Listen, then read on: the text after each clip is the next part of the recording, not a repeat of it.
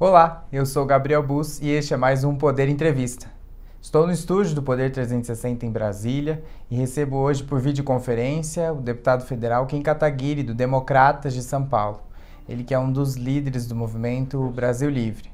Seja muito bem-vindo a essa entrevista do Poder 360 e muito obrigado por ter aceito nosso convite. Muito obrigado pelo convite. Deputado, eu gostaria de começar falando sobre as manifestações de ontem e o discurso do presidente Jair Bolsonaro. O presidente demonstrou força nas ruas e como que o senhor avalia tanto as manifestações como o discurso do presidente?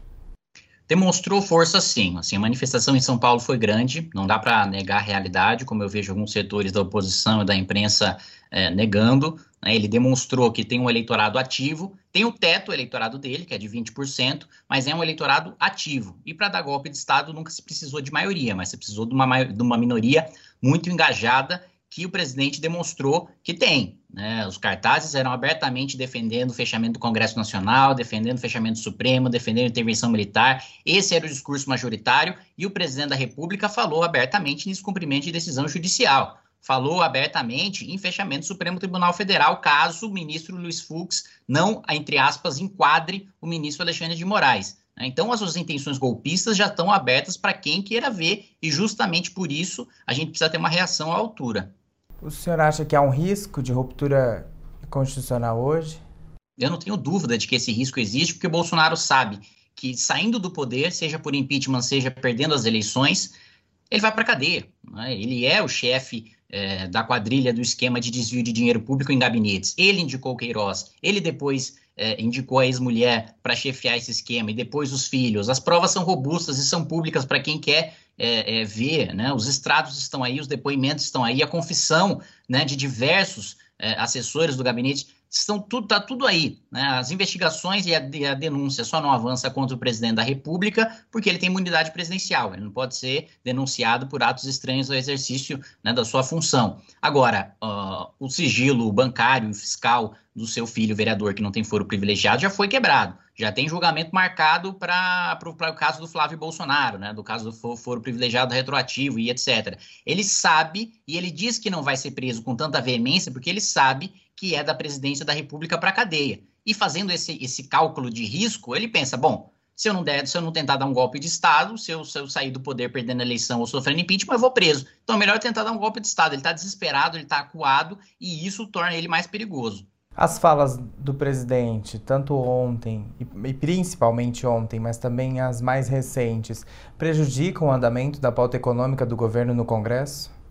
Primeiro que não existe mais pauta econômica do governo no Congresso. Uh, isso está tá, tá absolutamente travado. Né? Hoje a gente teve aprovação, essa semana, né, essas semanas recentes, a gente teve aprovação de uma reforma tributária com aumento de tributação e com aumento da complexidade. Né? O governo conseguiu a proeza, Paulo Guedes conseguiu a proeza de mandar uma reforma que não agradou ninguém e que tornou o nosso sistema tributário, que já é um dos piores do mundo, ainda pior reforma administrativa é, mandou sem membros de poder, sem, de fato, os problemas né, da, da, estrutura da máquina pública brasileira, que são os deputados, os senadores, os juízes, os promotores, e ainda trabalhou junto com o presidente da Câmara, né, presidente Jair Bolsonaro trabalhou junto com o presidente da Câmara e junto com juízes e promotores para retirar a minha emenda, a emenda anti-privilégio, que incluía todos os membros de poder, que incluía todas as classes poderosas dentro da reforma administrativa, tirou do relatório, né? Agora eu vou apresentar um destaque para que tenha uma votação nominal, para que cada deputado se declare a favor ou contra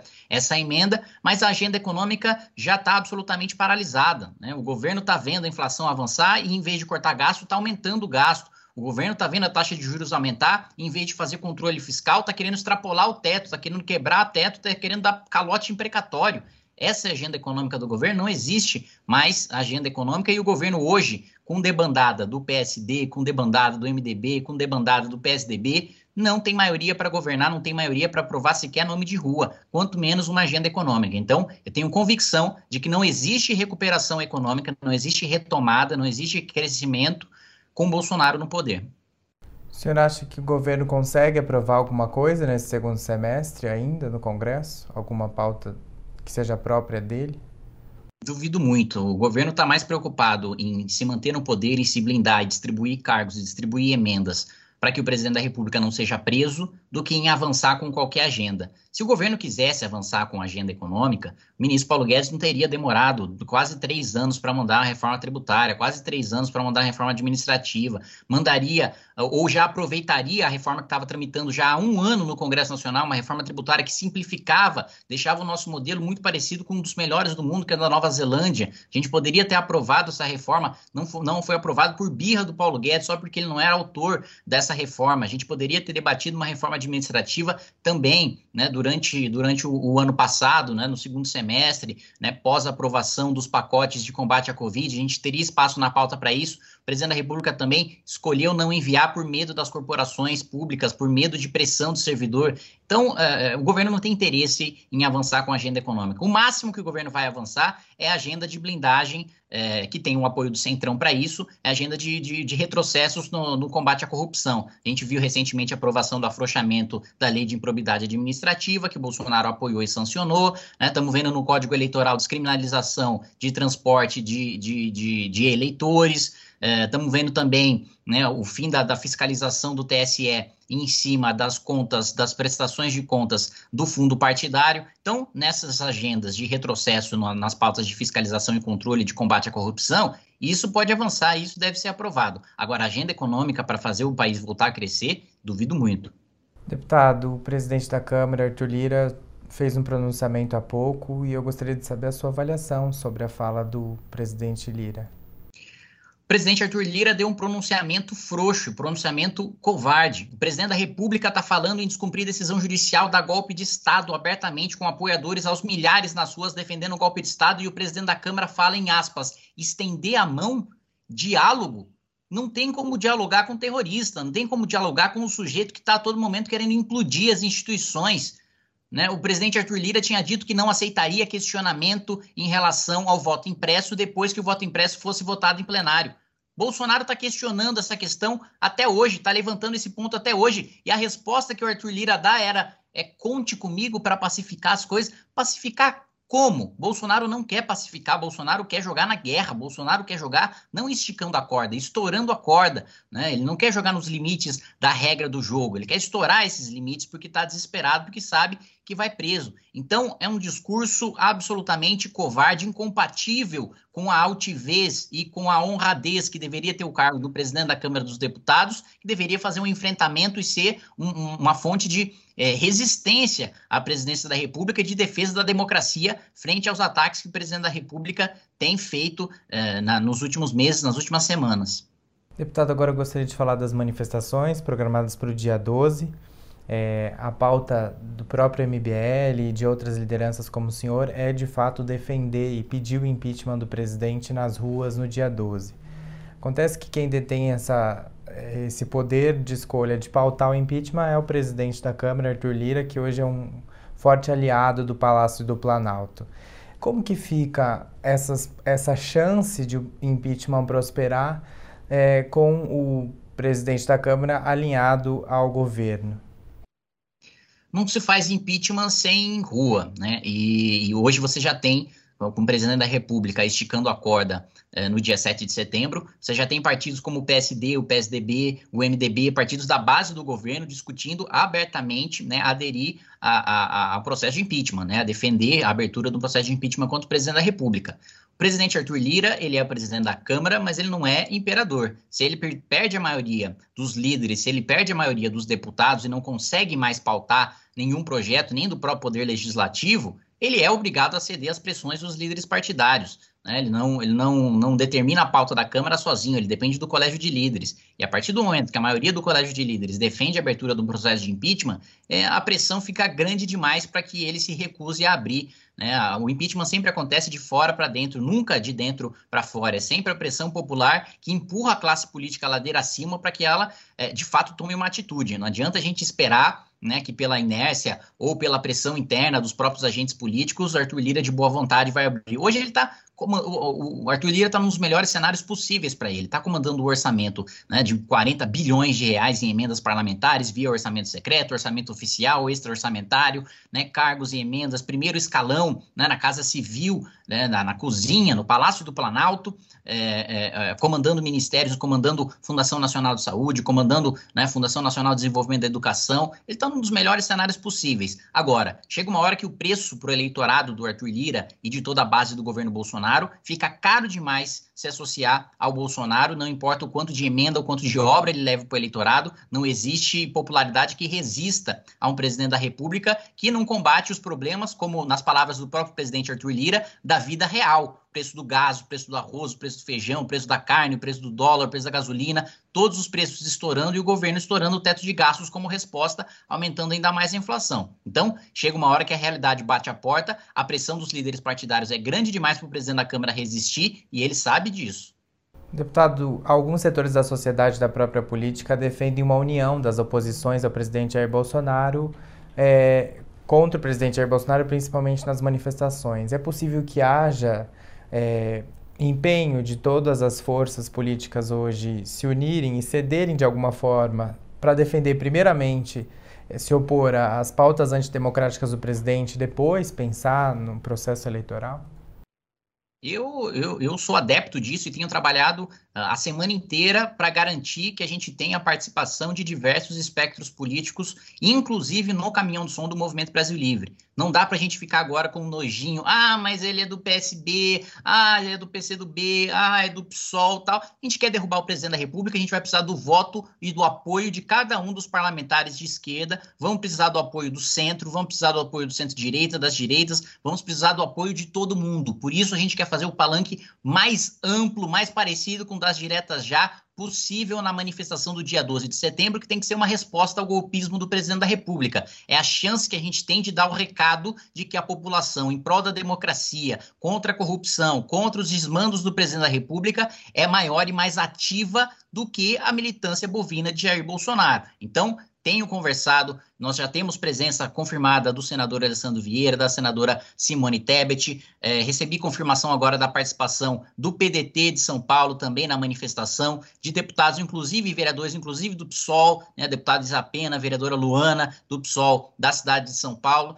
Então, vamos ter participações de gente de diversos espectros políticos e todos os votos e apoios para derrubar presidente da República é um dos mais incompetentes da história do país, vai ser bem-vindo. A gente está fazendo uma construção em que todos estão convidados, né? As lideranças partidárias e políticas que, inclusive, estiverem assistindo essa entrevista, estão convidadas a entrar em contato comigo, a estar junto no caminhão do som da MBL, a mobilizar sua militância, porque a disputa eleitoral, a disputa de visão de mundo, menos Estado, mais Estado, privatiza, não privatiza, segue tal modelo, segue outro modelo, isso a gente vai brigar, a gente vai trocar processo, a gente vai trocar é, é, disputas eleitorais ali em tempo de televisão, em debate, vai ter quebra-pau na eleição. No, a gente vai brigar dentro do ringue democrático.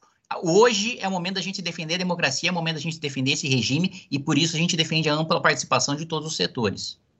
Houve uma discussão, principalmente nas redes sociais, sobre isso, quando se falava nas manifestações do dia 12, exatamente sobre isso, sobre a participação de diferentes movimentos é, nas manifestações do dia 12, e não só do MBL ou de, de movimentos ligados à direita. O senhor, então, enxerga que no dia 12 a gente vai ter, sim, uma representatividade bastante grande, segundo os contatos que o senhor tem tido nessas últimas horas e nesses últimos dias, principalmente depois de ontem do discurso do presidente e das pautas que foram defendidas ontem? Exatamente, a gente tem assim, certeza de que vai ter gente de todos os espectros políticos, vai ter gente de diversos partidos políticos. Ontem você teve uma reunião uh, das esquerdas, né, juntando PT, PSOL, PCdoB, PSB, etc. O único partido, o único partido que se opôs a participar de manifestação pelo impeachment do Bolsonaro no dia 12 foi o PT. Todos os outros partidos estiveram, é, né, conversaram, dialogaram, se mostraram à disposição para participar da manifestação, para liberar a militância, para divulgar, para fazer divulgação oficial. O PDT está fazendo divulgação oficial. Vi que, inclusive, sindicatos inimigos históricos do MBL estão né, também fazendo convocações, todo mundo de branco, né, sem identificação de, de, ah, um cara vai votar na Moeda, outro cara quer votar no Sérgio Moro, outro cara quer votar no Ciro, outro cara quer votar no candidato do PSB e tal, sem identificação, sem antecipação de debate eleitoral. Né, a gente escolheu branco como cor oficial da manifestação, justamente para o sujeito se quer saber qual que é a ideologia do outro, saber só que ter a certeza de que está todo mundo uníssono né, na, na defesa do impeachment do presidente Jair Bolsonaro. O senhor acha que isso vai ser crucial para a demonstração de força das oposições ao presidente nas ruas? É fundamental que a manifestação não seja apenas grande, mas seja gigantesca. Senão o presidente da República sai fortalecido das manifestações do dia 7 de setembro, que foram grandes sim, e que se a gente não tiver uma resposta à altura, a gente já viu, do presidente da Câmara não vai surgir nada, não vai, não vai ter resistência nenhuma. O presidente da República está falando dar golpe de Estado, o presidente da Câmara fala em estender a mão. Né? Então, não dá para a gente esperar uma resposta da instituição parlamento. A resposta precisa vir na rua, a resposta precisa vir em manifestações democráticas, manifestações pacíficas, para as quais a gente está convidando todo mundo, e por isso é tão fundamental. É, é, a importância dessa manifestação do dia 12 é de mudar o curso da história do país. Né? É da diferença da gente ter um futuro de republiqueta, de banana, um futuro. Porque só vamos supor que o presidente da República tente dar, só tente dar um golpe de Estado, não consiga. Mas só de tentar já é um desgaste, já é uma desmoralização, já é uma bagunça institucional que afunda o país inteiro, prejudica principalmente as pessoas mais pobres, que quando o país está sem credibilidade nenhuma, quando a moeda não tem força, quando o país não tem investimento internacional, quem se prejudica mais ainda são as pessoas mais pobres e, nesse momento, são as que mais estão sofrendo com inflação, são as que mais estão sofrendo com alta de preços. Por isso, é importante que o dia 12 seja uma reação gigantesca e de frente ampla contra os avanços autoritários de Jair Bolsonaro contra a democracia. Deputado, Aqui na entrevista o senhor falou que houve sim uma grande força, o presidente demonstrou um pouco de força nas manifestações do, de, de ontem, e eu gostaria de saber o que explica essa força que o presidente tem ainda das ruas, na sua avaliação ele é um líder populista, né? E como todo líder populista, ele é carismático, ele se vende como um sujeito contra o sistema, né? Apesar de, do sistema inteiro mandar no governo dele, né, ele diz que faz o enfrentamento do Supremo, mas quando o Congresso aprovou um projeto de lei para limitar as decisões monocráticas do Supremo né, e acabar com os abusos, né, acabar com os avanços em cima do Legislativo e do Judiciário, Bolsonaro faz um acordo com o Dias Toffoli e veta. Né? E é engraçado também que ele só ataca os ministros do Supremo que foram é, a favor da prisão do Lula, né? que é o caso do ministro Alexandre de Moraes e do ministro Roberto Barroso. Os outros ministros, né, que, que inclusive ajudaram ali a segurar investigações contra o Flávio Bolsonaro, deram decisões favoráveis ao Flávio Bolsonaro, habeas corpus, suspensão de investigação envolvendo o COAF, que foram os ministros de Toffoli e Gilmar Mendes, Bolsonaro já não fala, já não cita mais eles. Ninguém fala também que o Bolsonaro indicou para a Procuradoria-Geral da República um sujeito que teve unanimidade, inclusive com votos do PT, né, tão supostamente tão crítico ao presidente da República, mas que na hora de julgar, na hora de, de, de sabatinar o, o, principal órgão acusador do país, que está completamente omisso, engavetando todas as denúncias e investigações contra o presidente da República, vota junto com ele. Então, no, no, se diz contra o sistema, mas tem na Casa Civil um sujeito que é réu né, no escândalo do Petrolão, que ele sempre diz combater, sempre diz que era o único cara do PP que não participou, mas agora está com o sujeito que é réu por lavagem de dinheiro e corrupção né, e indica um ministro que deu decisões favoráveis a Aécio Neves no seu inquérito, é, que deu decisões favoráveis ao próprio Ciro Nogueira, a Renan Calheiros, né, Renan Calheiros que ajudou Jair Bolsonaro no início do mandato a segurar as denúncias contra o Flávio é, de rachadinha no Conselho de Ética. Então, ele ainda se, se mantém muito nesse discurso contra o sistema, contra o establishment, ele é o perseguido, ele é a vítima, é, se esquecendo que ele é o presidente da República, num dos regimes presidencialistas em que o presidente mais concentra poder assim de países desenvolvidos e subdesenvolvidos. Né? O presidente da República dos Estados Unidos tem muito menos poder sobre os estados, tem muito menos poder sobre o parlamento, tem muito menos poder sobre o judiciário do que o presidente do Brasil, e ele fica se fazendo de vítima, dizendo que é o perseguido, dizendo que é um coitadinho, quando ele entregou né, mais de 40 bilhões de reais para o Centrão, fez um orçamento secreto, ilegal, inconstitucional, está abrindo os cofres públicos para saques, né, escândalo de corrupção até em compra de vacina, e ainda se dizendo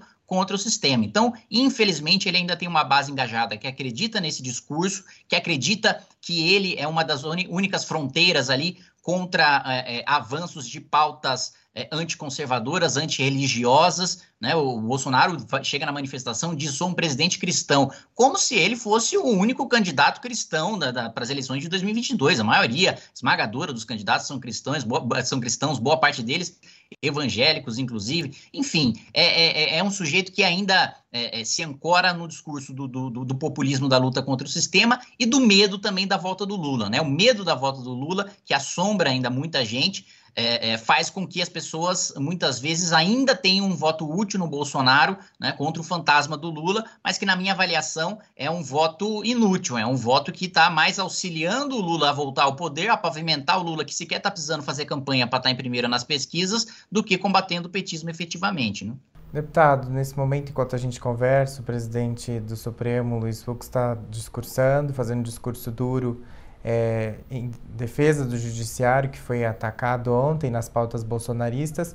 E o que eu gostaria de saber é como que o senhor avalia essa resposta bastante dura do judiciário, enquanto o legislativo não tem uma resposta tão dura aos ataques antidemocráticos, tanto da pauta bolsonarista como do próprio presidente da República. A gente precisa lembrar que as buscas e apreensões, os pedidos de prisão, as denúncias que estão surgindo contra militantes bolsonaristas que estão participando de manifestações antidemocráticas e convocando para manifestações antidemocráticas, estão partindo não do Poder Judiciário, mas do Procurador-Geral da República, né, indicado, nomeado pelo presidente Jair Bolsonaro. Ele está se fazendo de vítima, está se fazendo de perseguido, está né, tá dizendo que a culpa é do Alexandre de Moraes, mas quem pediu busca e apreensão no PTB do Roberto Jefferson foi a Procuradoria-Geral da República. Quem pediu prisão preventiva foi a Procuradoria-Geral da República.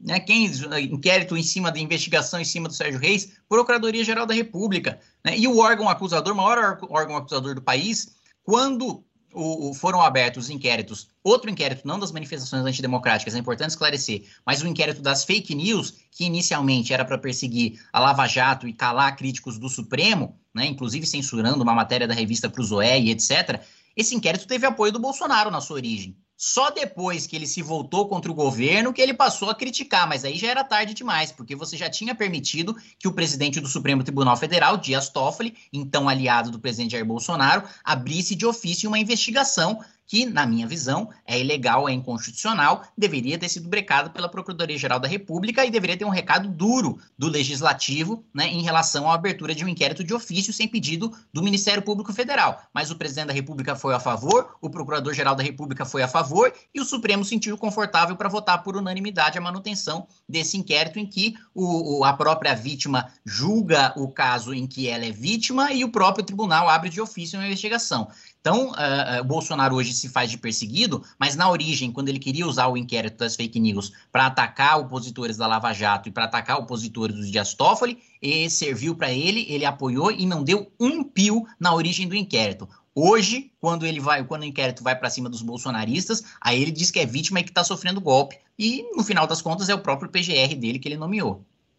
Deputado, voltando a falar das manifestações do dia 12, Há uma preocupação da organização quanto a possíveis pessoas que possam se infiltrar na manifestação para tentar causar algum tipo de baderna? Sempre existe é, é, essa preocupação, mas a gente é, sempre mantém um diálogo muito, muito positivo com a Polícia Militar, com a organização dos outros movimentos, para evitar ao máximo qualquer, qualquer transtorno. Todas as manifestações que a gente já organizou, manifestações é, em prol da Lava Jato, pelo impeachment da Dilma, é, é, carreatas que a gente fez contra o Bolsonaro, nunca houve nenhum caso de violência, nunca houve nenhuma ocorrência grave, nunca houve nenhum caso é, é, é, de gente saindo gravemente ferida, nem nada do tipo. As manifestações são grandes, pacíficas e sem nenhum problema. Não acredito que dessa vez vá ser diferente. Eu não acredito que algum é, infiltrado bolsonarista vá se arriscar no meio da, da, da, de uma manifestação contra o Bolsonaro. Mas, se acontecer, a gente tem um bom diálogo com a polícia, a gente tem uma postura dos manifestantes também de isolar e de logo apontar e denunciar quem é o sujeito que está causando tumulto para ele ser isolado. Então, a gente tem essa preocupação, mas o histórico é muito positivo, a gente nunca teve problema e não acredito que dessa vez que vá ter. E com relação à segurança sanitária, a gente ainda está na pandemia. É, tem se pensado em como vai fazer essa logística do uso de máscaras, álcool gel e também até para não houver. A gente sabe que as aglomerações acabam acontecendo, porque é muita gente reunida, mas tem se pensado nessas estratégias? Sim, bom, a gente marcou a manifestação para o dia 12 de setembro justamente para ter, como a gente tem hoje, né, 100% da população é, vacinada com a primeira dose, né, cerca aí de 60%, 70% vacinado com a segunda dose. Então, Uh, a gente tem hospitais, nenhum, nenhum hospital com UTI lotada, né? a gente tem uma situação, maior parte da população é, já imunizada, é, uso de máscara né? é obrigatório né? e recomendação do próprio movimento, a gente inclusive vai distribuir é, máscaras por caso de alguém esquecer, por caso de alguém perder a sua, tal, tá lá no meio da gritaria, da manifestação, pulando, cantando, perde a máscara, vamos estar... Tá auxiliando. Então, dos protocolos, a gente já marcou manifestação para quando a vacinação tivesse bastante avançada, para que a gente pudesse fazer essa manifestação com segurança, e, e, acredito que é isso que vai acontecer com todo mundo utilizando máscara como deve utilizar sempre que vai sair, sempre que vai estar em, em ambientes externos. Né? E uma última pergunta, deputado, é se o senhor acha que um possível impeachment do presidente Jair Bolsonaro facilitaria um nome da terceira via para as eleições de 2022?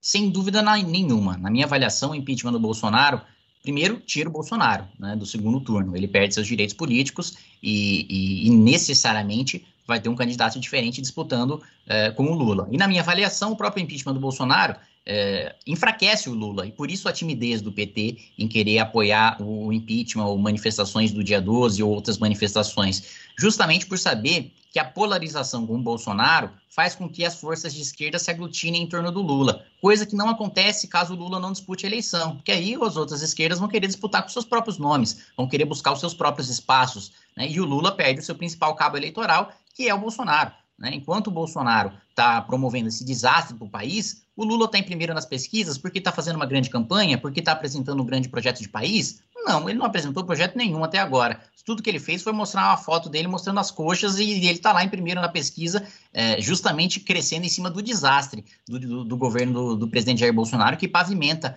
a volta é, é, do Lula e um fortalecimento do Centrão no parlamento, como ocorreu já nas prefeituras e nas vereanças em 2020. Deputado, eu agradeço sua participação aqui conosco. Agradeço também a você que nos acompanhou até aqui. Eu sou Gabriel Bus e até a próxima.